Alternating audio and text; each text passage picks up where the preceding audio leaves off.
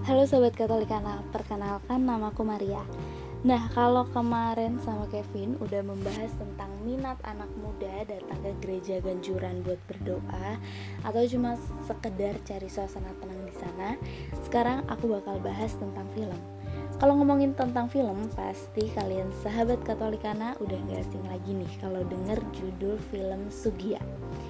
Film Sugia dirilis 9 tahun yang lalu atau tepatnya di tahun 2012. Nah, kalau aku pribadi ingat banget nih nonton film Sugia bareng semua anak SMP Tarakanita. Kemarin tanggal 30 Maret 2021, aku bersama dengan dua orang temanku berhasil wawancara sama salah satu orang yang terlibat dalam film Sugia, yaitu Romo Murti. Romo Murti di film Sugia ikut andil sebagai produser. Kalian kalau dengar atau lihat poster film Sugia, pasti berpikir kalau ini adalah film yang bertemakan tentang Katolik. Karena di film ini emang menggandeng SAV Puskat dalam proses produksinya dan tokoh utama yang beragama Katolik. Ternyata poin utama yang ingin ditujukan lewat film Sugia ini adalah tentang sisi nasionalisme dari seorang uskup yang sekaligus sebagai pahlawan nasional. Dan orang-orang yang terlibat dalam proses produksi film ini bukan hanya orang-orang yang beragama Katolik. Romo Murti juga menjelaskan bahwa film Katolik itu lebih cocok disebut film Katolik jika dalam alur ceritanya membahas hukum-hukum Katolik. Sementara di film Sugia bukan itu yang menjadi poin utamanya.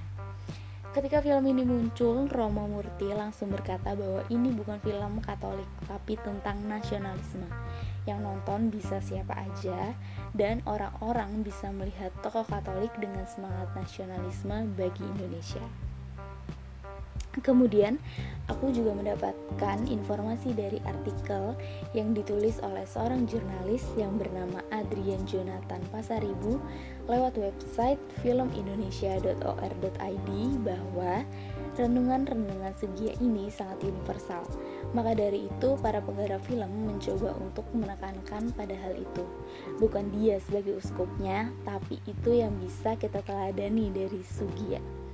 Dia berani keluar dari keuskupannya, jubahnya untuk bertemu dengan masyarakat dan orang-orang di luar lingkungannya. Jadi, kalau ngomongin soal film Sugia, harus bicara tentang Indonesia. Nah, ternyata film ini sungguh di luar dugaan. Romo Murti bersama kru film justru mendapat banyak tawaran untuk melakukan pemutaran film di mana-mana. Karena emang bagi mereka bioskop tidak akan cukup karena kan masih banyak daerah yang gak ada bioskopnya.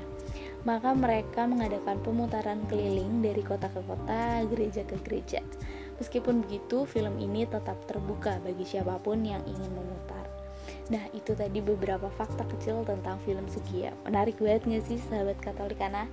Ternyata perjalanan Romo Murti untuk memproduksi film Sugia sangat panjang dan penuh keseruan. Semoga podcast ini bisa menambah wawasan untuk sahabat Katolikana ya. Sampai jumpa di podcast selanjutnya